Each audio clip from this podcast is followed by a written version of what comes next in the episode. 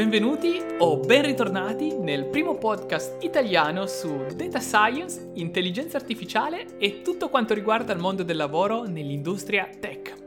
Io sono Alessandro Bersia, data scientist che esercita la professione in Canada e condivido con voi la mia esperienza nel mondo dell'intelligenza artificiale in giro per il mondo.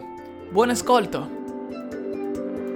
Benvenuti o ben ritrovati nell'episodio eh, podcast oppure su YouTube in diretta di Data Club. Eh, come al solito oggi risponderò ad alcuni degli argomenti, ad alcuni dei commenti che mi avete inviato nel corso delle settimane precedenti. Eh, una piccola premessa, eh, mi avete inviato davvero tantissimi argomenti, quindi se non vedete la vostra risposta in questo episodio è perché molto probabilmente eh, ho già in programma un episodio dedicato proprio sull'argomento che mi avete inviato. Quindi eh, niente paura, continuate ad inviare gli argomenti e nei prossimi giorni, nelle prossime settimane continuerete a vedere un sacco di nuovi episodi, di, eh, di nuovi eh, video sul canale e eh, episodi sul podcast. Cercheremo anche inoltre di eh, normalizzare la eh, programmazione degli episodi, quindi cercare di uscire in giorni più definiti. Abbiamo visto il sondaggio a cui avete risposto su YouTube, specialmente in cui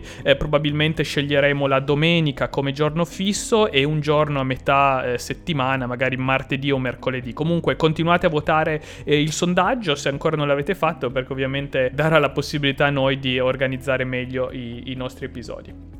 Uh, arriveranno diverse novità, inclusi ospiti nel, nel, podcast, quindi continuate ad inviare le vostre recensioni, i vostri commenti perché sta aiutando davvero tantissimo il podcast a crescere. Ci saranno anche dei co-host, quindi probabilmente eh, ospiti che parteciperanno più in, eh, in, seduta fissa ed altri che invece saranno in base alla puntata. Vedo che la chat si sta già popolando. Un saluto a tutti eh, quelli che ci ascoltano in diretta. Ovviamente continuerò a dare un, un un'occhiata alla chat nel mentre che eh, rispondo anche al, eh, agli altri argomenti che ho selezionato durante la settimana. Alcune novità, eh, come vedete alle mie spalle ho il nuovo Oculus, uscirà un approfondimento sulla eh, realtà virtuale qua sia sul podcast che sul canale YouTube. Sul canale YouTube ci saranno alcuni video inediti che non saranno pubblicati sul podcast. Il motivo è che ritengo la realtà virtuale una tecnologia che finalmente sta diventando matura, finalmente sta raggiungendo consumatori in, in tutto il mondo, eh, nella, con la realtà virtuale già ci avevano provato negli anni 80, ma finalmente la tecnologia inizia ad essere lì, quindi un argomento che tengo molto importante anche in funzione proprio delle tecniche di intelligenza artificiale, ovviamente dei dati che si possono raccogliere, se ti stai chiedendo come questo è possibile lo vedremo molto più approfondito insieme, se ci sono domande su questo argomento anche oggi magari eh, ne riparleremo più in dettaglio quindi ancora un'ulteriore novità, siamo al lavoro sullo sviluppo di un'app, mobile app, per favorire la divulgazione di argomenti proprio dei quali parlo, quindi data science, intelligenza artificiale, eh, non prettamente tutorial, ma più proprio da eh, opinioni e guide da, da chi è in, in, questa industria, quindi cose più, più, concrete ma anche più accessibili a un pubblico più grande. Eh, potete lasciarci tutti i commenti a riguardo, sia contattandoci tramite email o comunque se ti interessa di più questo sviluppo, fatti sentire. Detto questo, eh, non indugiamo oltre e andiamo subito a prendere il primo primo eh, commento che ho selezionato e rispondiamo, rispondiamo insieme. E ci troviamo di nuovo con Okido. Okido ha contribuito molto a questo, a questo, podcast con domande piuttosto interessanti. Oggi chiede: Buonasera, mi saprebbe dare delucidazioni sull'intraprendere una carriera da ricercatore in campo informatico, ambiente lavorativo, stipendi, tutto ciò che sa. Allora, uh, Okido, partiamo dal presupposto che eh, intanto carriera ricercatore a livello eh, informatico io mi concentrerò principalmente su quello che è data science e intelligenza artificiale. Detto questo, il, prima di tutto c'è da fare una, una distinzione. Puoi fare lavoro di ricerca sia all'interno di, di, una società, quindi un ente tendenzialmente privato, sia all'interno ovviamente del mondo accademico. Allora, qual è la differenza? All'interno del mondo accademico ovviamente si parla più di un percorso normalmente che inizia con un PhD. Il PhD è quasi sempre una condizione necessaria per, per rimanere nell'ambito della ricerca accademica. Gli stipendi che mi chiedi, beh, eh, di norma possono essere piuttosto buoni, soprattutto in base al paese eh, a cui ti stai, eh, ti stai, riferendo. Purtroppo in Italia la situazione per, eh, per, i fondi della ricerca non è delle migliori, comunque a, a, grandi linee gli stipendi possono essere anche piuttosto buoni. Io mi ricordo che eh, in Olanda dove vivevo eh, mi, mi, avevano proposto un, un, PhD, quindi un dottorato di ricerca nell'università e gli stipendi comunque erano piuttosto buoni. Ovviamente in base comparati all'industria eh, questi stipendi sono mo- molto più bassi, questo c'è da dire, però diciamo l'obiettivo del ricercatore è comunque quello di, dopo questi 5 anni di PhD, quindi di dottorato, c'è la possibilità di o rimanere nel mondo accademico oppure eh, tornare a andare ad esempio a fare ricerca nel mondo delle imprese. Allora io personalmente per esempio eh, nel, nel, mio lavoro sono eh, responsabile di diversi RD eh, project, quindi eh, Research and Development Projects e quindi eh, è un argomento che personalmente mi, mi, interessa parecchio. Se però parli di farlo soltanto, soltanto eh, ricercatore, ci sono alcune criticità da osservare, diciamo così. Prima, il primo problema è che a meno che non raggiungi dei, eh, dei livelli molto alti, e per molto alti intendo eh, andare a, a, a, ricercare lo state of the art, per esempio in società quali Google, quali eh, Microsoft, loro hanno degli investimenti molto alti ovviamente in eh, research and development e eh, sono alla ricerca di figure professionali che vengano da un background meramente di ricerca, quindi totalmente accademici, però questi sono proprio delle, quasi delle eccezioni, non è l'outcome ovvio di una persona che ha fatto un dottorato di ricerca. La maggior parte delle persone che fa un dottorato di ricerca eh, comunque torna a, a, lavorare nell'industria ed il vantaggio competitivo eh, di, un, eh, di uno che ha fatto un dottorato di ricerca di norma non è così evidente, soprattutto rispetto a qualcuno che ha un Master of Science più delle esperienze eh, nel, nell'industria. Quindi stipendi eh, ovviamente eh, in, in, linea generale nettamente superiori per chi lavora nell'industria eh, con alcuni outliers, quindi con alcune eccezioni che sono quei ricercatori totalmente accademici che lavorano eh, per le top eh, in questo ambito, quindi Microsoft, Google, però sono posizioni molto molto rare fare, perché ovviamente è comunque difficile per tutti i, ricercatori finire in quel tipo di, di posizioni. Vediamo, credo di, di avere risposto. Ah, mi chiedi ancora ambiente lavorativo. Ambiente lavorativo, parliamo un attimo del PhD. Io avendo molti, eh, molti amici, molti colleghi eh, che hanno intrapreso una strada di eh, PhD. Uh, alcuni di questi non sono stati soddisfatti, altri sono stati più soddisfatti. Quindi, ambiente lavorativo di norma è un ambiente lavorativo uh, molto solitario, nel senso che eh, per un ricercatore, specialmente un, uh, uno che nel mondo accademico, di norma ha il suo task e sono dei problemi molto specifici e problemi che richiedono il 100% del tuo tempo e non necessariamente rispecchiano magari quello che era l'interesse all'inizio di questo percorso. Quindi dipende anche molto dal, eh, dal tipo di, mm, eh, di, ricerca che uno fa. Però ambienti lavorativi diciamo che sono... Mm, ho avuto delle, mm, così, de, delle, delle opinioni piuttosto eh, a volte negative sull'ambiente di lavoro, però è ovviamente una passione, quindi deve essere una, una passione. Detto questo, credo che per questo commento sia tutto, quindi possiamo passare al prossimo. Edoardo scrive. Consigli per un laureando in informatica triennale, dal punto di vista lavorativo non considerando l'ipotesi di una laurea magistrale. Allora, Edoardo, che se non sbaglio sei anche in chat oggi. Partiamo con una premessa. Oggi come oggi eh, la eh, laurea, eh, diciamo la, la, professione del data scientist, perché io immagino che ehm, ti stai riferendo comunque a eh, informatica triennale, ma di norma qua parliamo di intelligenza artificiale e data science, quindi immagino che ti stai riferendo a questo ambito. Quindi la professione del data scientist o comunque una figura che lavora nell'intelligenza artificiale oggi come oggi è, eh, non è più allo stato brado come era magari 5-6 anni fa. Questo vuol dire che i titoli richiesti o comunque eh, le barriere all'ingresso sono relativamente più alte. Perché ti sto dicendo questo? Perché devi comunque, eh, non sto dicendo che sia necessariamente un male eh, avere solo il, il, bachelor, anzi adesso lo vediamo più in dettaglio, però devi mettere in preventivo che eh, i tuoi competitors o comunque le posizioni, soprattutto le prime posizioni a cui aspirerai, avrai una competizione di persone che, che hanno, hanno, magari anche un Master of Science e comunque cercano di entrare con un entry level. Allora, eh, cosa io potrei consigliare a una persona che non ha interesse di una laurea magistrale?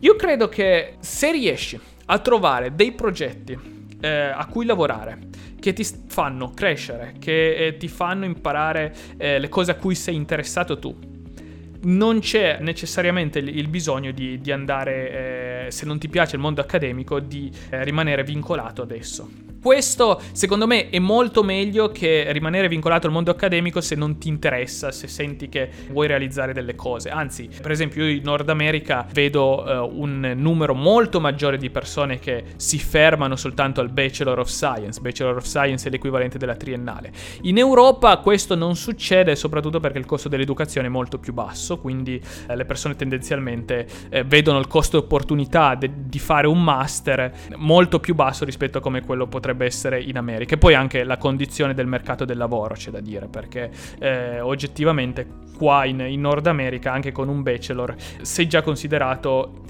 parlo sempre in media, eh, sei già considerato meglio come eh, vieni considerato in Europa, in cui purtroppo, secondo me, è un errore, è un errore, si tende a vedere il master come condizione necessaria. Invece la realtà è che, soprattutto per persone che non hanno interesse nel continuare per quella strada, un master tanto spesso, tante volte è ridondante e non aggiunge tutto quel valore. Quindi, Edoardo, il mio consiglio è assolutamente cerca di eh, lavorare su, su progetti eh, a cui sei sei interessato, vedi se c'è la possibilità, eh, anche tramite un internship, ancora adesso che sei eh, studente, di, di, fare questo passo e poi cerca di sporcarti le mani. Eh, questo è il consiglio, il consiglio, migliore che posso darti e poi eh, non conoscendo proprio la tua situazione nel dettaglio eh, si dovrebbe approfondire moltissimo, ma a grandi linee eh, questo, questo è quanto. Allora, prendo il prossimo commento e poi ritornerò sulla chat. Questo è di nuovo di Okido, che come ho detto eh, fa, davvero, fa, davvero, delle domande interessanti. Questo eh, commento lo leggo ed è un'altra cosa, perché ormai tutte le aziende lavorano in open source? Consiglio di lavorare in open source anche a piccoli privati? Se sì, perché converrebbe? Domanda ottima e la risposta è la seguente. Per piccole, medie eh, imprese o comunque piccoli privati, lavorare in open source è, di, è assolutamente la scelta più giusta e anche più ovvia. E ti spiego il perché. Sviluppare un sistema proprietario non solo richiede delle risorse enorme, quindi sono, sono relativamente pochi quelli che, che possono permettersi di lavorare su sistemi proprietari ma poi la, il supporto della community per un sistema open source, eh, il, diciamo anche la, la, la, possibilità di integrarlo con, con diverse altre applicazioni, l'ecosistema. Queste sono tutte delle, delle, cose di fondamentale importanza e soprattutto oggi, in un mondo come oggi, in cui l'innovazione eh, va, viaggia a ritmi altissimi, un eh, mondo open source dà la possibilità molto più facilmente di restare al passo con quelle che sono le innovazioni, soprattutto nell'ambito data science, intelligenza artificiale. Ora, facendo alcune, alcuni esempi di eh, sistemi open source nel mondo data science, pensa a tutto l'ecosistema Apache.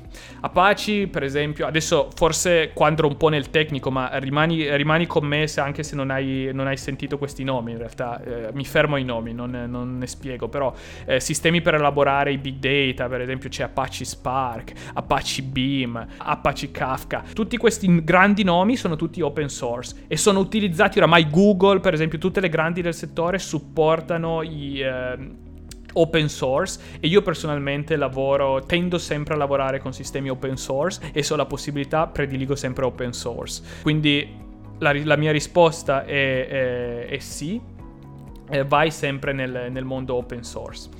Eh, se è possibile. E ovviamente se non ci sono delle, delle criticità, però eh, di norma soltanto grandi imprese hanno quel tipo di criticità che devono eh, svincolarsi da open source per motivi, ma, ma, neanche, cioè io ho lavorato con delle società enormi e, e nessuna di esse aveva ragione di prediligere open source, quindi non, mh, mm, credo sia più che altro una cosa anche, anche, culturale per chi vuole non andare open source o, o principalmente perché ci sono molti vendors, quindi persone che, che cercano di vendere sistemi proprietari che riescono ancora ad avere eh, delle quote di mercato, però tendenzialmente se lavori da piccolo medio eh, open source is the key. Allora, abbiamo tantissime domande nella, nella, chat, ne prendo qualcuna a caso e poi eh, ci ritorno, quindi se dimentico qualcosa eh, ci ritorniamo. Lorenzo chiede, domanda forse sciocca, pensi che in futuro ci sarà ancora una grande domanda di data scientist anche con il progredire dell'intelligenza artificiale? Eh, Lorenzo, la tua non è una domanda sciocca, ma penso sia una domanda di vitale importanza per chiunque lavori in questo settore o voglia lavorare. A maggior ragione, se uno vuole lavorare in questo settore, la domanda da porsi è: ma nei prossimi 10-15 anni io investo eh, in competenze che saranno ancora utili? Allora, data science e intelligenza artificiale è qui per restare. La differenza con quello che per esempio è successo negli anni 80, anche negli anni 80 c'è stata un'ondata di intelligenza artificiale, negli anni 90, però oramai Abbiamo internet che è mainstream, abbiamo la quantità di dati, abbiamo la capacità computazionale, quindi questi dati sono qua per rimanere e aumenteranno sempre di più. Quindi in termini assoluti la domanda continuerà ad aumentare e diventerà il driver di valore, quindi quello che effettivamente ha crea valore in qualsiasi attività eh, di impresa, eh, in qualsiasi industria e questo è sicuro, oramai lo, ve- lo, vedi in qualsiasi industria. Tutte le industrie che generano valore sono in un modo o nell'altro collegate al mondo del, del software, dell'intelligenza artificiale e dei dati. Basta che, basta che vai a vedere le, le, le, industrie che generano valori, le società che generano valori. Però la tua domanda è un'altra. La tua domanda è, è la professione. Come verrà, eh, diciamo influenzata da, dal fatto che ci sarà sempre più offerta e che le tecnologie comunque progrediranno. Questa è la mia, la mia opinione, ovviamente l'opinione perso- da persona che lavora in questo settore, ed è che eh, soltanto figure eh, estremamente qualificate, estremamente competenti eh, riusciranno a rimanere competitive.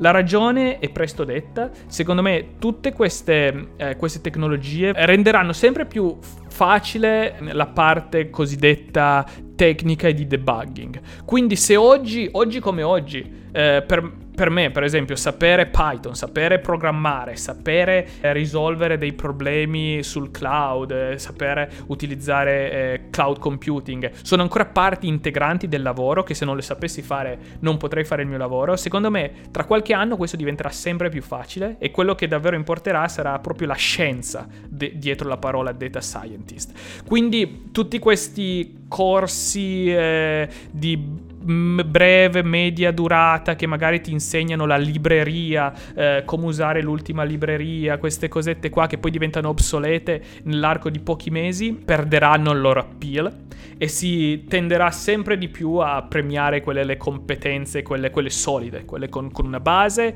Ehm, e poi questo è un discorso che ho già affrontato in diverse altre forme, ma secondo me si va in una direzione del, eh, che ci saranno molti cosiddetti operai dell'intelligenza artificiale, ossia persone che non hanno ben idea di cosa, lavo- di cosa stanno lavorando s- sopra, ma utilizzano dei tool, soprattutto se pensiamo all'outsourcing che viene fatto in paesi come India, in paesi dove il costo del lavoro è più basso e si sta andando in questa direzione, io l'ho visto, cioè eh, la, la, forza lavoro di IBM che ha nell'India è, è, è sconvolgente, oramai hanno più, hanno più, credo che abbiano più persone per esempio nell'India che, che sicuramente che, che, in America, quindi... Eh, Importa essere qualificati, importa avere, importa avere quelle qualifiche che sono più dalla parte science che dalla parte tecnica. Quindi domanda assolutamente non sciocca Lorenzo. Spero di, di, averti risposto. Torno sulla chat dopo che ho preso un altro commento. Allora, questo è un commento di, di Giuseppe eh, che ha inviato tramite il forum di TensorGen. Allora, Giuseppe mi chiede prima un, un parere sul corso studi di una specifica università. Questo lo, lo voglio solo ribadire per, per tutte le, le, persone che mi chiedono un parere specifico su un piano studi. Io non posso andare nel dettaglio su tutti i piani studi che mi inviate. Questo non sarebbe fisicamente possibile per me in termini di, di tempo. Quindi, per le domande di questo tipo che tratto in diretta, devono essere più domande che non richiedono da parte mia andare a investigare. Quindi, non, non sarebbe fattibile per me stare dietro tutte queste richieste. Quindi, detto questo, semplicemente se avete bisogno proprio di consigli specifici su piani studi, esistono altri sempre su tensorgen.it trovate altri tipi di servizi, ma non, non, sarebbe possibile per me rispondere alle centinaia di domande sui piani studi che mi ponete.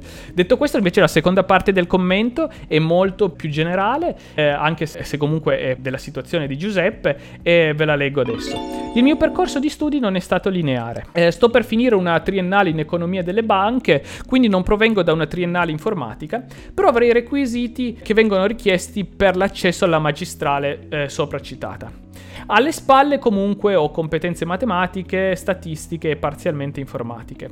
Ho 26 anni, sarei disposto a proseguire gli studi, ma avrei bisogno di qualche certezza in più da un esperto del settore come lei. Ne vale la pena? Grazie mille. Allora, eh, Giuseppe, Proseguire gli studi non è mai sbagliato se, se, è la tua passione, cioè ricordati che l'investimento migliore è comunque sempre quello che fai, che fai sulle tue competenze, su te stesso.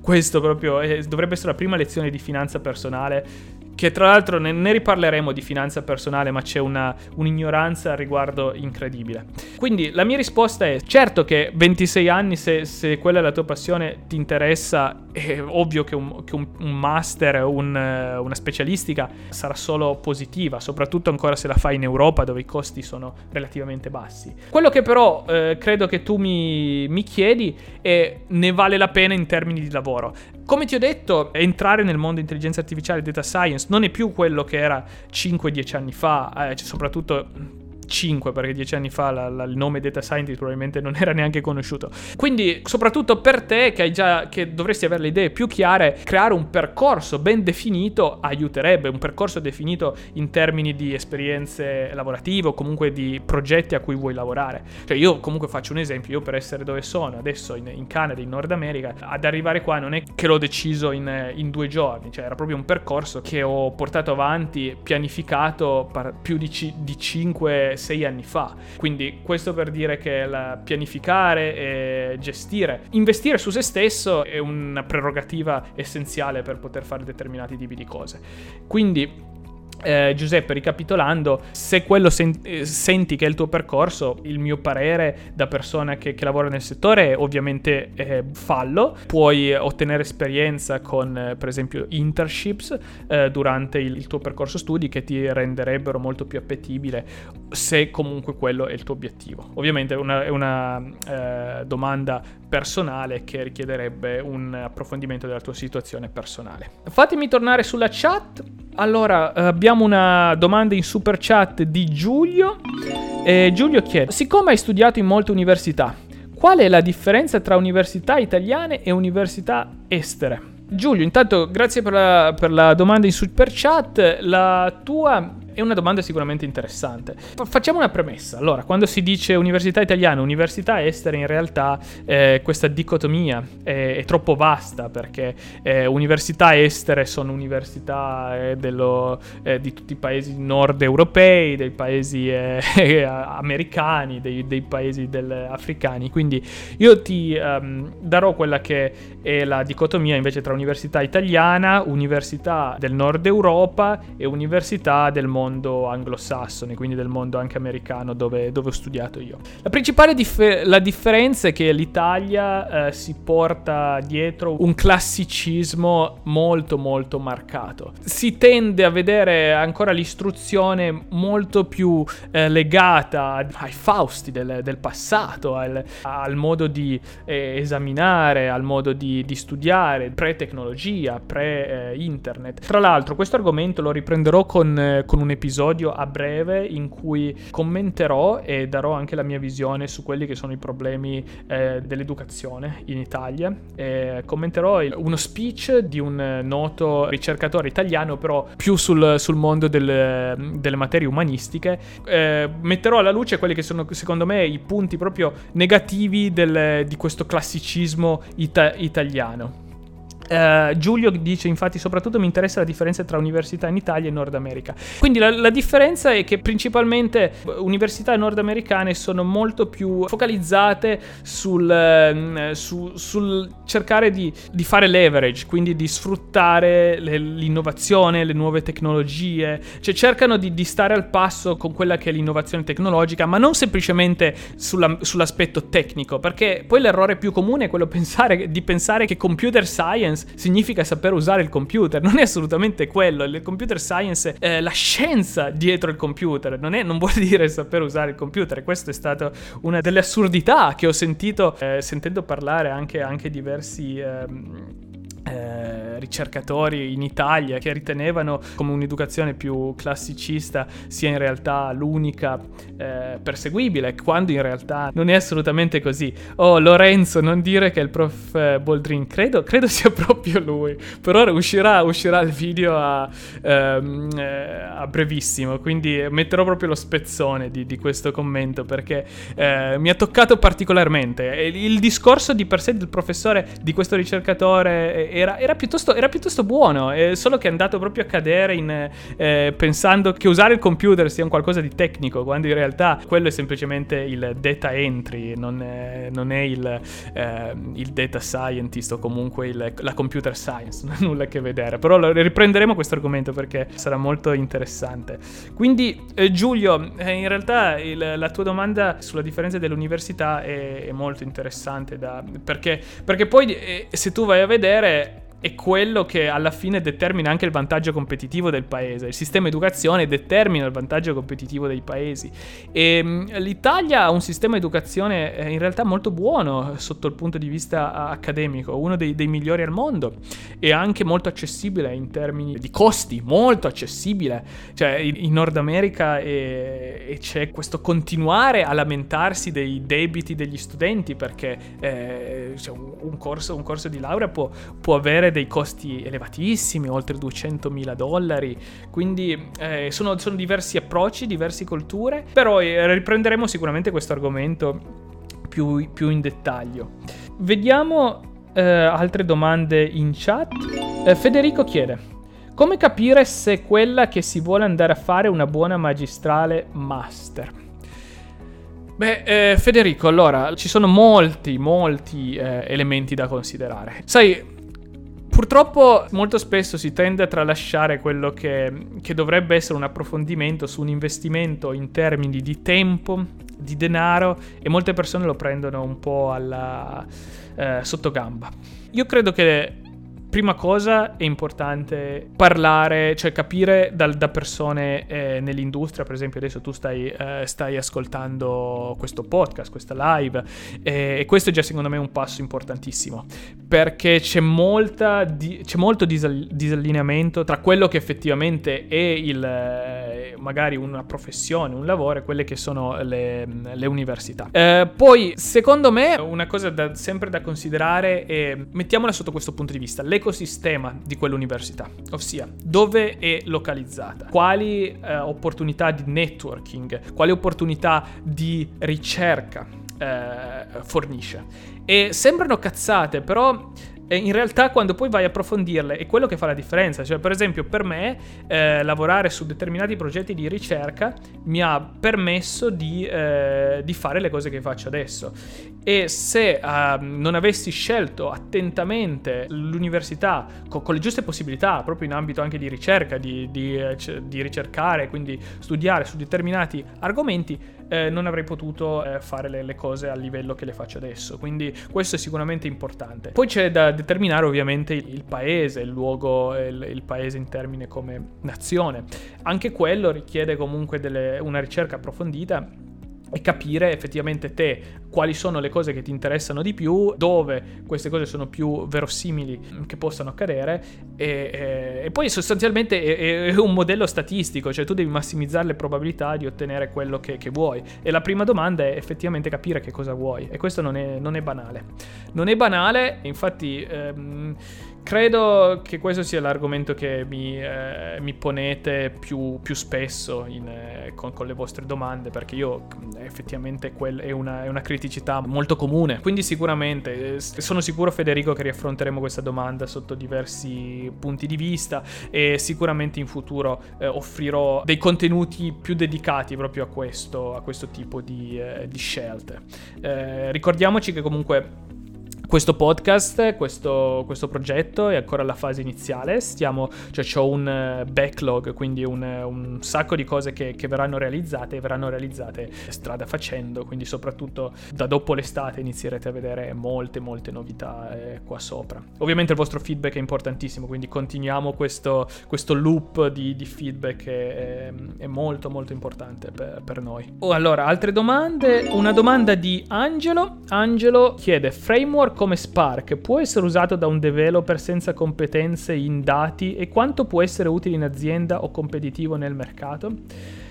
Angelo, un framework come Spark io non credo che, che possa essere utilizzato senza sapere cosa, quali, diciamo, l'ecosistema big data, perché Spark è un, è un framework essenzialmente per lavorare con i big data. Quello che forse tu mi stai chiedendo è la differenza tra un data engineer e un data scientist, ossia che il data engineer non necessariamente deve, deve na- lavorare su, sull'estrarre magari, le, su fare il development dei modelli di machine learning o comunque su tutte queste pipeline che richiedono estrarre senso dai dati. Invece magari un data engineer può eh, permettersi più di eh, ignorare quella parte, almeno dietro la, la, la science che, che, c'è dietro i dati e concentrarsi più sullo, sul, proprio sul, sul, coding, sullo sviluppo di questi frameworks. Però diciamo che tutti i data engineers con cui lavoro hanno comunque una, almeno un understanding, una comprensione di quelli che sono i processi del eh, data science, perché... Eh, comunque devi sapere con cosa stai, la- con cosa stai lavorando. Poi, eh, Angelo, eh, sempre parlando di Spark, comunque nel momento in cui cerchi di imparare Spark, per forza di cose impari anche un po' di eh, big data più in generale, perché non è, non è, proprio possibile isolare Spark dall'ecosistema big data. Quindi eh, spero di aver risposto alla tua domanda. Vediamo di ripescare altre eh, domande dalla chat. Francesco mi chiede la consulenza su TensorGen la faccio con te. Uh, Francesco, la consulenza, se ti stai riferendo ai servizi per privati su TensorGen, se sono specifici sul mondo data science e più in generale mondo eh, artificial intelligence, sì, eh, di norma è con me, invece tutto quello che riguarda privacy, GDPR e tutte queste altre cose non, non sono con me. Però se ti riferisci al servizio met- prettamente per privati, sì, di norma, di norma è con me quello nel mondo artificial intelligence e data science.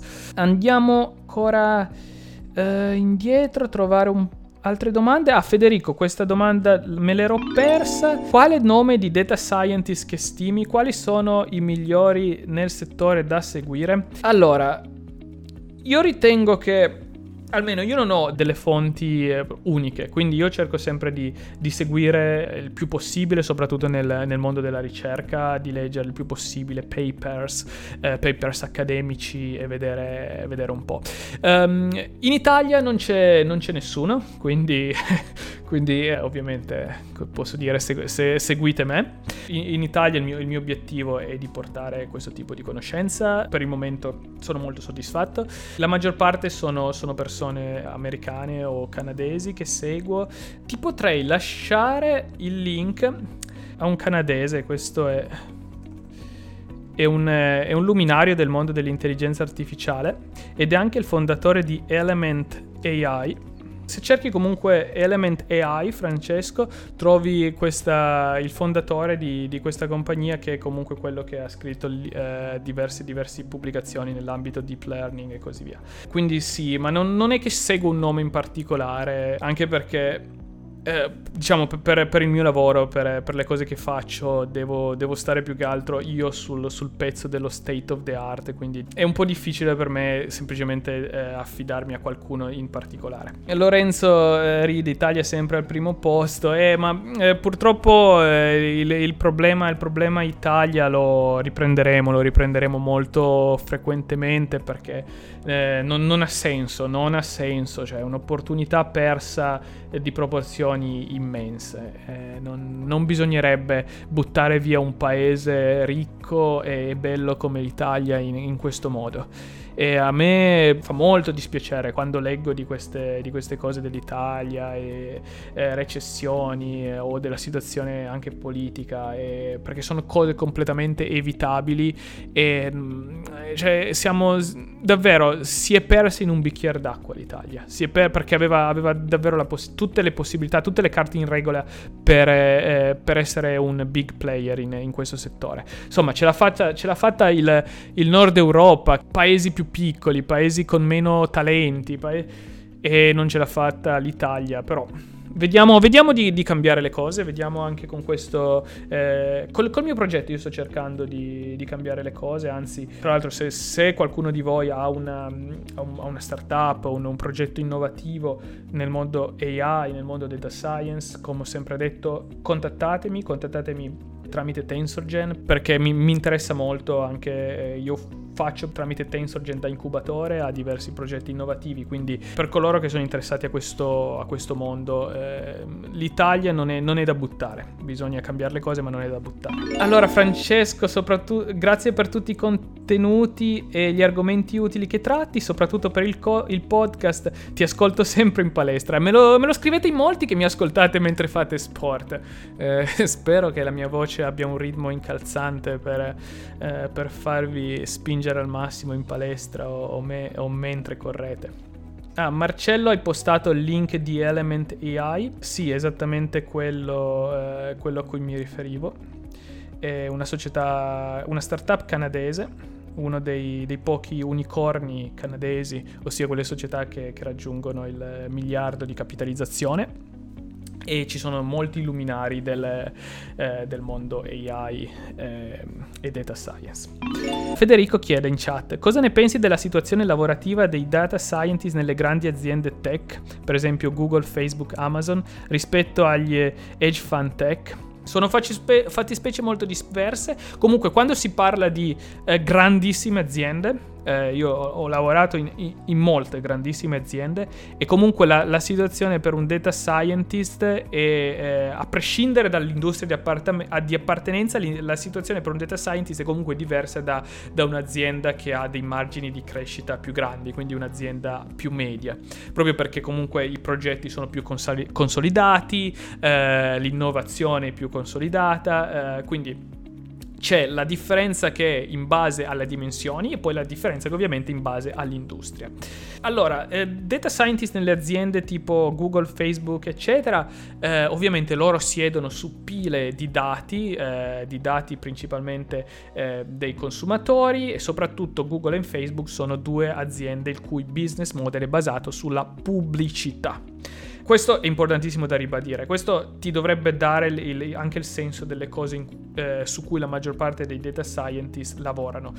Tolto quei eh, data scientist che invece sono a livello ricercatore. E essere ricercatore, per esempio, in una società come Google, come Facebook, eccetera, è diverso comunque da, da essere ricercatore in una, per esempio, startup, perché sono, eh, diciamo, c'è, loro hanno questi sistemi massivi, quindi ragionano proprio a livelli di, eh, di, scala, devono fare sempre lo scale up, per qualsiasi progetto, anche il più piccolo, è sempre visto in termini di scale up, quindi diventare immensi, grandissimi. Quindi la, la figura del ricercatore è molto più... Ehm, deve, un ricercatore, per esempio a Google, deve essere proprio una persona estremamente esperta su un determinato argomento, proprio un determinato argomento, e di norma viene assunto per lavorare su quel determinato argomento, quel determinato progetto, eh, mentre magari un, un ricercatore di un'azienda più, eh, più, piccola ha più libertà eh, anche in termini di, non dico innovazione, ma comunque di approcciare al progetto. La differenza comunque tra fintech, quindi il mondo della finanza e il mondo di queste società eh, preta- più basate sulla, sull'advertising, Amazon è una società comunque basata sul prodotto, ma però ci siamo capiti cosa intendo, è che anche la, l'ambiente di lavoro è molto diverso nel mondo della finanza. Per esempio qua, qua in Canada la maggior parte delle, delle banche delle grandi, e delle grandi istituzioni finanziarie hanno assunto una quantità incredibile di data scientist, parliamo proprio di, di team immensi.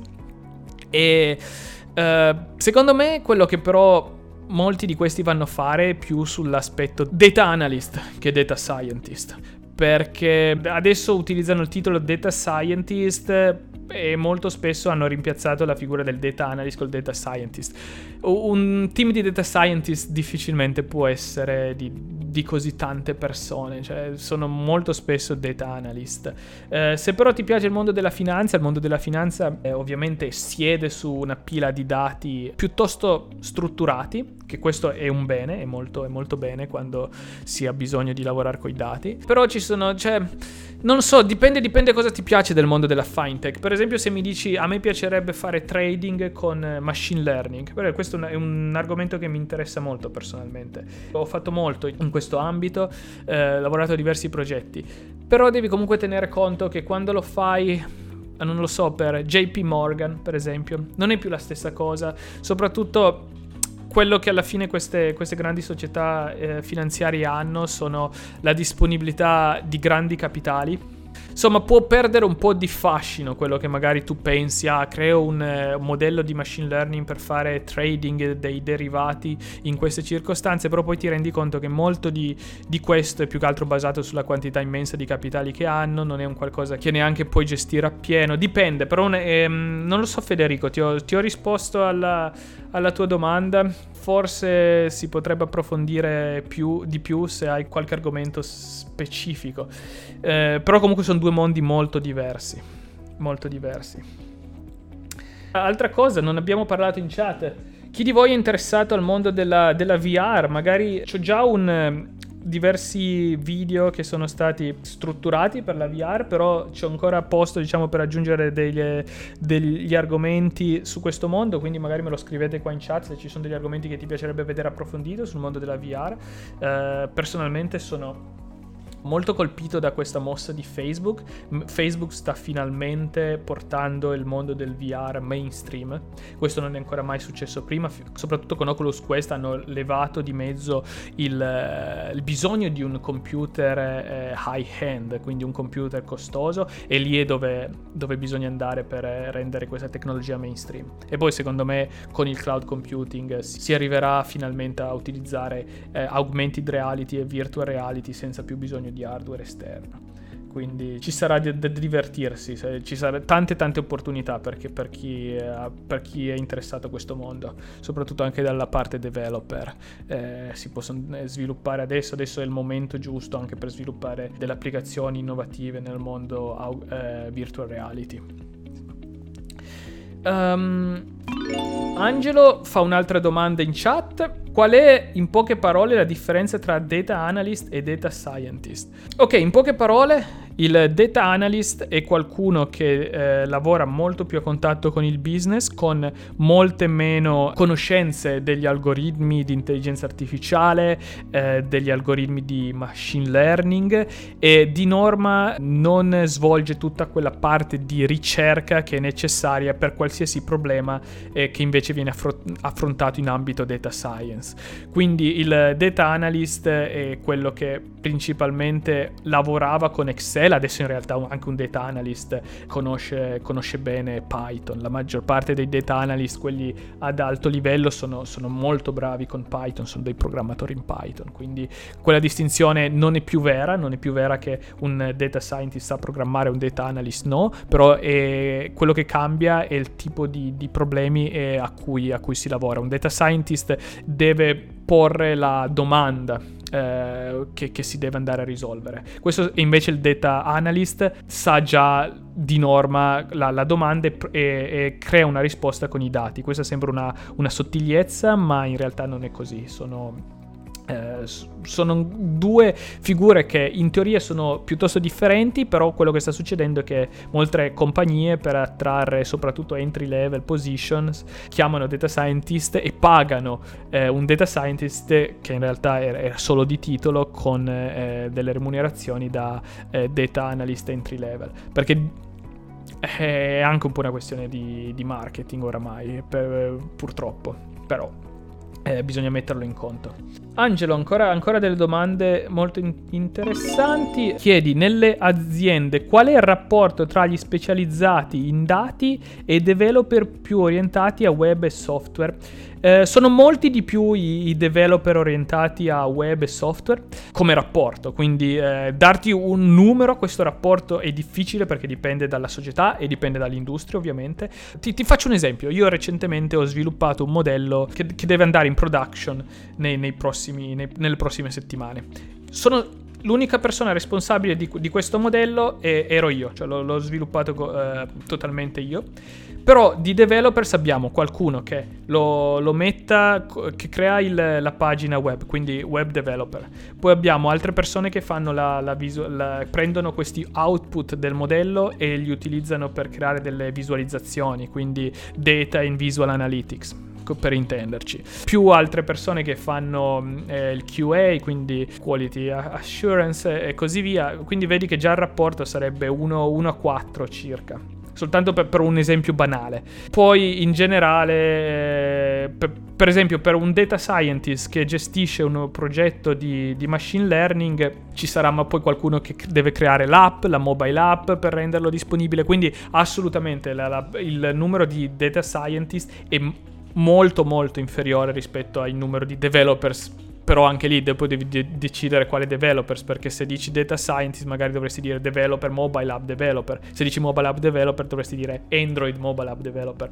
Quindi quindi sì, comunque i data scientist eh, rispetto agli altri sono molto di meno. Federico chiedi, pensi di, ospita- di portare ospiti in futuro? Sì, l'ho detto all'inizio di, di questa live. Porterò ospiti e avrò anche molto probabilmente ospiti fissi, quindi ci sarà magari delle puntate in cui eh, ci saranno sempre la, c'è sempre lo stesso ospite e poi invece altre puntate in cui varierò eh, l'ospite. Sì, arriverà, arriverà tutto, sto, mh, mm, sto, investendo molto su questo progetto in realtà, quindi ragazzi grazie mille per, per i vostri feedback perché sono, sono importantissimi. Um, Sean chiede, secondo te Qual è il settore più interessante per un neolaureato per farsi le ossa? Healthcare, finance, eccetera. Domanda uh, da un milione di dollari. Uh, secondo me il settore più interessante per un neolaureato dipende dal neolaureato. Molte persone da neolaureati entrano nel mondo del consulting per principalmente due motivi, perché hanno la possibilità di essere esposti a diversi tipi di progetti da diverse industrie, perché il mondo del consulting comunque funziona così, tu lavori in base al progetto, quindi eh, puoi tendenzialmente passare da, da, un progetto all'altro, anche se poi in pratica è un po' diverso da così, perché ovviamente quando maturi esperienza in una determinata industria, poi è molto più semplice ottenere clienti in quell'industria. Però eh, se invece mi chiedi in termini di prospettive, sicuramente healthcare ne ha tantissime, finanza di opportunità ne ha tanti, però secondo me non è per tutti finanza. Finanza per molte persone può diventare alienante anche perché eh, diciamo il work environment, l'ambiente di lavoro è, è, comunque tipico di, di, quel settore lì, non, eh, bis- bisogna tener, tenerlo a mente. Secondo me quello che un neolaureato dovrebbe fare anzitutto è cercare di, eh, di capire quale, quali sono le sue esperienze, poi esiste questo, questo istituto dell'internship che io lo dico sempre va fatto solo durante gli studi, però va fatto eh, dico durante gli studi perché dopo, secondo me, è semplicemente essere sfruttati, non ha alcun senso, non dovrebbe esistere dopo gli studi, eh, non, nessuno dovrebbe accettare internship dopo gli studi. Invece durante gli studi ti dà quella flessibilità di testare diverse industrie. Quindi se uno ha il, dubbio eh, dovrebbe magari prendere un internship e cercare di capire. Poi invece ci sono al- alcune persone che sono, erano molto dirette a un'industria, per esempio, eh, soprattutto nel, nell'industria finance eh, di norma molte persone che vogliono andare a lavorare nel finance perché lo sapevano già da, da, un sacco di tempo, anche perché è proprio un mondo e un ecosistema che necessita di una passione anche proprio per il mondo finance, mentre magari ci sono altre, altre industrie che sono più, un po' più flessibili, invece finance necessita proprio di... Eh, che ti piaccia quel mondo lì. Allora, vediamo Altre domande? Simone chiede, ricollegandomi alla risposta su Analyst Scientist, quali sono gli stipendi entry Analyst e entry Data Scientist? In ogni caso, sì ci sono delle cifre e se tu vai a vedere sul mio canale c'ho un, uh, un, video che parla proprio degli stipendi medi per uh, software developers e quelle cifre sono molto indicative. Parlo proprio delle cifre a livello non solo italiano ma a livello in tutto il mondo. Purtroppo, e qua ti faccio lo, lo spoiler, sono molto più basse di quelle che sarebbero le stesse posizioni in altri posti del mondo, anzi nella classifica che ho trattato con il, con il mio video purtroppo Milano è finita all'ultimo posto, anche scontando il costo della vita e non parlo di cifre cifre nominali, ma cifre scontate del costo della vita. Quindi quelle cifre sono abbastanza da prendere a riferimento perché sono piuttosto realistiche, anche per un data science, anche perché poi in Italia il problema è che, che mm, entry level secondo me è ancora, è ancora difficile eh, per, un, per una società comprendere che cos'è un data scientist entry level quindi secondo me entrano purtroppo si, si, fa un grande calderone e si mette tutto dentro quello che ha qualcosa con il software. Lo si chiama tutto uh, si chiama tutto software developer. Però non dovrebbe essere così e ripeto uh, pro- l'Italia, l'Italia de- deve affrontare questo problema prima di tutti e poi e poi si può passare a, a, a parlare di tutte altre, le, le, altre cose secondarie che invece la politica ha messo come, come primo punto nel loro programma. Allora, altre, vediamo altre domande. Ok, vediamo. Angelo, Angelo chiede ancora come collaborano i data scientist con i data analyst con le altre figure aziendali legate allo sviluppo. Eh, la collaborazione è molto, è molto, intensa, deve essere una com- collaborazione ongoing perché eh, è assolutamente necessario che, che si, si, sia tutti nella stessa, nella stessa barca, passatemi il termine.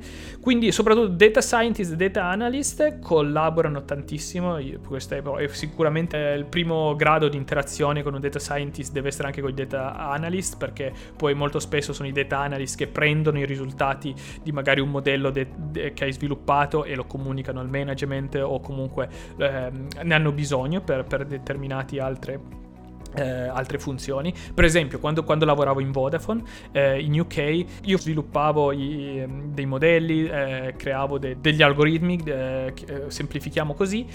L'output di questi, di questi algoritmi eh, ero in costante contatto e lavoravo costantemente con il data analyst di Vodafone e lui era quello che poi implementava certi tipi di, di previsioni, quindi prediction, nelle campagne marketing, per esempio quindi questo, questo, dovrebbe essere un esempio. Per quanto invece riguarda altri tipi di developers, eh, il contatto può essere non così necessario, eh, dipende, dipende ovviamente. Eh, per esempio se, se, c'è un prodotto tuo che va implementato in un sito web, molto probabilmente bisogna avere comunque un'interazione. Vediamo. Federico mi chiedi, pro e contro di uno stile di vita di un data scientist nel settore finance? Sarebbe interessante un approfondimento. Si può fare, si può fare, a grandi linee ti posso dire che lo stile di vita eh, non è necessariamente diverso da, da quello di un data scientist eh, operante in altre industrie, più che altro sono anche le cose su cui lavori. Sei un data scientist che si occupa di qualcosa nel mondo, nel mondo trading, ovviamente la flessibilità di andare a lavoro dopo le, le 8 non c'è. Perché devi, devi essere pronto sul pezzo quando i mercati aprono banalmente, banalmente, questo è un, è, un argo- è un, argomento con cui stavo discutendo con un, un, ex collega qualche giorno fa, perché lui è passato al mondo finance e mi diceva che, che rimpiange un po' questa, questa libertà di poter eh, fare i propri orari perché ora non, non può più. Per esempio, la domanda di SM, nel caso delle ERP aziendali, come è possibile fare in modo che l'open source supporti anche l'ambito normativo? Cosa ne pensi? Grazie. Di norma l'open source non è, non è un... Eh, un ostacolo nell'ambito normativo perché poi dipende in base ai dati dove sono localizzati. Come ho detto, io ho usato Spark nell'era in Europa in cui è appena entrata in vigore eh, il GDPR tutti erano super, super attenti a queste problematiche. Il problema dell'open source è un non problema nel, nell'ambito privacy, perché open source non significa che, che i tuoi dati vengono, eh, vengono condivisi, significa semplicemente che il codice eh, può essere preso e utilizzato da, da, chiunque, però non vuol dire che i tuoi, i tuoi, dati, i tuoi processi vengono condivisi. Open source comunque è, è anzi molto spesso è molto più sicuro comparato ad altre eh, soluzioni chiuse, proprio perché open source dà la possibilità appena una, una vulnerabilità viene scoperta di sistemarla. Quindi questo dipende anche in base al, al paese, se, se, se parliamo di, norma, di, normative, quindi legge, c'è anche sensibilità rispetto al, al paese. Eh, però in generale open source non è, non, non è mai, almeno nella mia esperienza, non è praticamente mai stato, stato un problema. Io eh, lavoro con dati molto sensibili anche al momento, eh, anzi soprattutto al momento, eh, utilizziamo comunque sistemi open source perché quello non, non influisce il, i dati, no? quindi non, non, c'è alcun problema sotto questo punto di vista. Allora, eh, vediamo altre domande. Ok, Angelo chiede ancora. Ho notato che alcuni sistemi di recruiting, le risorse umane che ho affrontato ti valutano più per fattori psicologici che per competenze tecniche. Spesso conoscono poco di ciò che stai parlando. Sì, Angelo, però ci sono diversi livelli nel, nel recruiting. Il primo livello di norma è uno screening delle risorse umane e che eh, ass- eh, fanno diciamo l'assessment del tuo cultural fit, quindi ossia della tua capacità di, eh, di integrarti nell'azienda e questo non, non, necessariamente ha bisogno di competenze tecniche. Um, la ragione per cui fanno quello è che non importa quanto, quanto qualificato tu sei, se in realtà eh, non c'è un cultural fit, tu comunque quell'azienda la lasci. Quindi comunque ricordiamoci che, che, tutto il processo di recruiting è un costo, è un costo abbastanza alto. Bisogna cercare di, eh, di minimizzare i falsi positivi passatemi, passatemi, il termine un po' più tecnico. Quindi questo è abbastanza normale, di norma il primo approccio non è mai una, uh, un, un, approccio tecnico da parte delle risorse umane, è sempre un approccio più orientato a capire le tue capacità comunicative, questo tipo di cose qua, poi mo- dipende molto in base a- alla posizione, però comunque se parliamo di un entry level è comunque importante, cioè cercare di capire questa persona se non ho una serie storica di, di achievement, a parte eh, competenze accademiche, bisogna comunque capire che questa è una persona che sa integrarsi nel team, eccetera. Eh, sembrano, sembrano cose da meno, ma in realtà ricordatevi che le soft skills sono responsabili per oltre il 50% del successo di una persona. Questo fa, fa paura eh, per figure tecniche, però è un dato di fatto. Eh, esistono molte ricerche a riguardo. Quindi eh, Angelo è abbastanza normale. Poi di norma nel processo di recruiting cosa succede? Che ne, negli step successivi vai a parlare magari con membri eh, del team o comunque con persone tecniche che ti fanno l'interview a livello tecnico. Andiamo, andiamo avanti con la chat. Okido, buonasera, sono arrivato ora purtroppo. Okido, ho risposto a, de- a due delle tue domande, eh, erano davvero interessanti che ho selezionato. Oggi abbiamo fatto una, un episodio più lungo, quindi puoi andartela a riprendere all'inizio. Di norma sul podcast tagliamo eh, alcune, alcune cose, condensiamo, quindi eh, per chi se lo fosse perso, eh, ricordatevi il podcast, andate a iscrivetevi sulla piattaforma con cui utilizzate il podcast, è, è, è disponibile su tutti, Data Club, Spotify, eccetera, eccetera. Um, iTunes, ah, grazie per chi lascia le review su iTunes, quello eh, aiuta molto. Angela, vediamo cosa mi chiede. Angela chiede, Alessandro, ti è capitato di condividere del codice nel web oppure cercare soluzioni online? Se sì, dove? Eh, domanda semplicissima, Stack Overflow è la, l'assoluta punto di riferimento per qualsiasi sviluppatore, cioè non, non esiste che non, non, puoi trovare codice online. E, e questo lo utilizza, lo utilizza, chiunque, a chi ha 25 anni di esperienza in eh, C++, eh, a chi ha appena studiato ieri JavaScript. Cioè, proprio ricordatevi che non, non esiste sapere il 100% di, di un linguaggio di, di programmazione nella, eh, by heart, a memoria. Non avrebbe senso, ma non dovete utilizzare la vostra, la vostra RAM, la vostra memoria per tenere a mente delle, delle cose che semplicemente sono troppo sono solo tecniche, non cambia niente. La prossima versione del, del linguaggio di programmazione l'avranno cambiata. Voi dovete tenere a mente i concetti, quelli che, che sono la base del linguaggio, quelli che, che vi fanno capire come uh, scrivere un, un, programma senza sprecare memoria senza utilizzare risorse inutili. Queste sono le cose che contano. Quindi eh, Angela non ti preoccupare se devi andare a cercare online. Invece per quanto riguarda condivisione del codice, ovviamente per chi magari fosse, fosse alle prime armi, eh, ovviamente si utilizza moltissimo Git e poi Git è, sono, è, un, è un, sistema che per esempio basa, puoi utilizzare con GitHub, GitLab, Bitbucket, però sempre, sempre basato su Git. Ok, eh, Giulio chiede, ho un argomento molto interessante che mi sarebbe piaciuto condividere sul tuo podcast. Come posso contattarti per diventare un ospite? Ah certo, eh, ehm, abbiamo il, il modulo per, per, gli ospiti, tra l'altro alcuni di voi già, già, ci hanno contattato. Se andate su TensorGene, nella voce podcast c'è il modulo, ovviamente quello per inviare le domande, come, come gli argomenti, come già fate molto spesso, però c'è anche quel modo partecipa come ospite. E poi partecipando come ospite eh, dovete semplicemente inserire le, le vostre, cioè chi siete, perché volete partecipare, verrete ricontattati dalla redazione di TensorGene, quindi tranquillamente si può fare tramite il, il sito di, di TensorFlow. Sean, secondo la tua esperienza, il voto di laurea quanto conta? Meglio tenere una media alta o fare in fretta? Eh, bella domanda, però Sean credo che credo questa è una domanda molto, secondo me, molto molto italiana.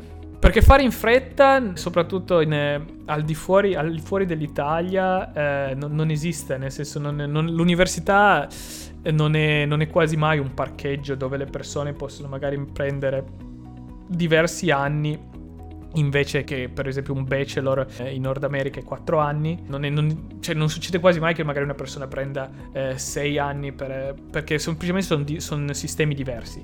Però rispondendo, dando per scontato che, eh, che, stai chiedendo in Italia, dipende, dipende dai tuoi obiettivi, dipende dai tuoi obiettivi e cosa fai durante gli studi. Perché per esempio se tu gestisci un progetto, hai dei lavori in qualche contesto, che sia eh, a, un, a, una tua, magari un tuo progetto o comunque una, un'altra azienda in, con internship o, o, qualsiasi cosa, beh, capisci che porti sul, sul tuo piatto un, un sacco di cose. Invece, se il tuo obiettivo è principalmente accademico, beh, in quel caso sarebbe meglio massimizzare i tuoi risultati accademici. Quindi è una scelta principalmente che, assumendo che c'è un eh, trade-off, assumendo che non puoi avere il massimo da una parte e il massimo dall'altra, dipende quello che vuoi massimizzare dipende moltissimo dalle, dalle, tue, eh, dalle tue aspirazioni e dai tuoi obiettivi. Perché in alcuni contesti un voto di laurea conta, in altri contesti non conta e quindi bisogna vedere in quale contesto tu sei. Uh, io non, non, dico che cioè, non conta assolutamente perché quella purtroppo sarebbe una bugia, una bugia che molti vogliono sentirsi dire, ma non è così, però dipende molto dal contesto. In linea generale, secondo me, cioè, stare, stare troppo eh, bloccati su, su un corso accademico soltanto facendo quello al 100% non ha... Non lo so, eh, però dipende dalle persone, magari ci, ci, soprattutto se ti interessa un, un proseguo di, di eh, PhD, e allora in quel caso è ovviamente il tuo obiettivo. Eh, Angelo chiede, eh, Angelo commenta, eh, sta, Stack Overflow è la documenta- documentazione universale che usa Google come motore. Eh, ma Stack Overflow è, è, è ovviamente impressionante, che poi avevo avevo seguito eh, una interview con eh, i fondatori di, di, Stack Overflow, molto molto interessante, progetto, eh, progetto interessantissimo, progetto interessantissimo. Adesso Stack Overflow, eh, il suo modello di business è che tu in base al, al, tuo profilo di sviluppatore che hai su Stack Overflow ricevi le, le, offer- le eh, proposte di lavoro direttamente su Stack Overflow. Interessante, mo- molto interessante. Ok, allora ragazzi credo che Abbiamo fatto un super episodio oggi.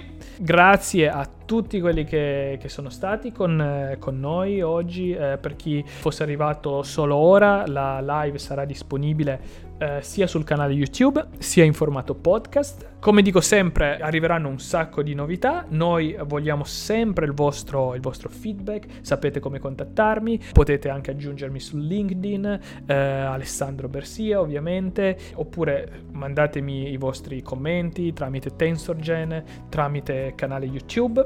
Vi ricordo inoltre sempre di, di attivare le notifiche perché altrimenti c'è il rischio eh, di perdersi queste, queste live in diretta.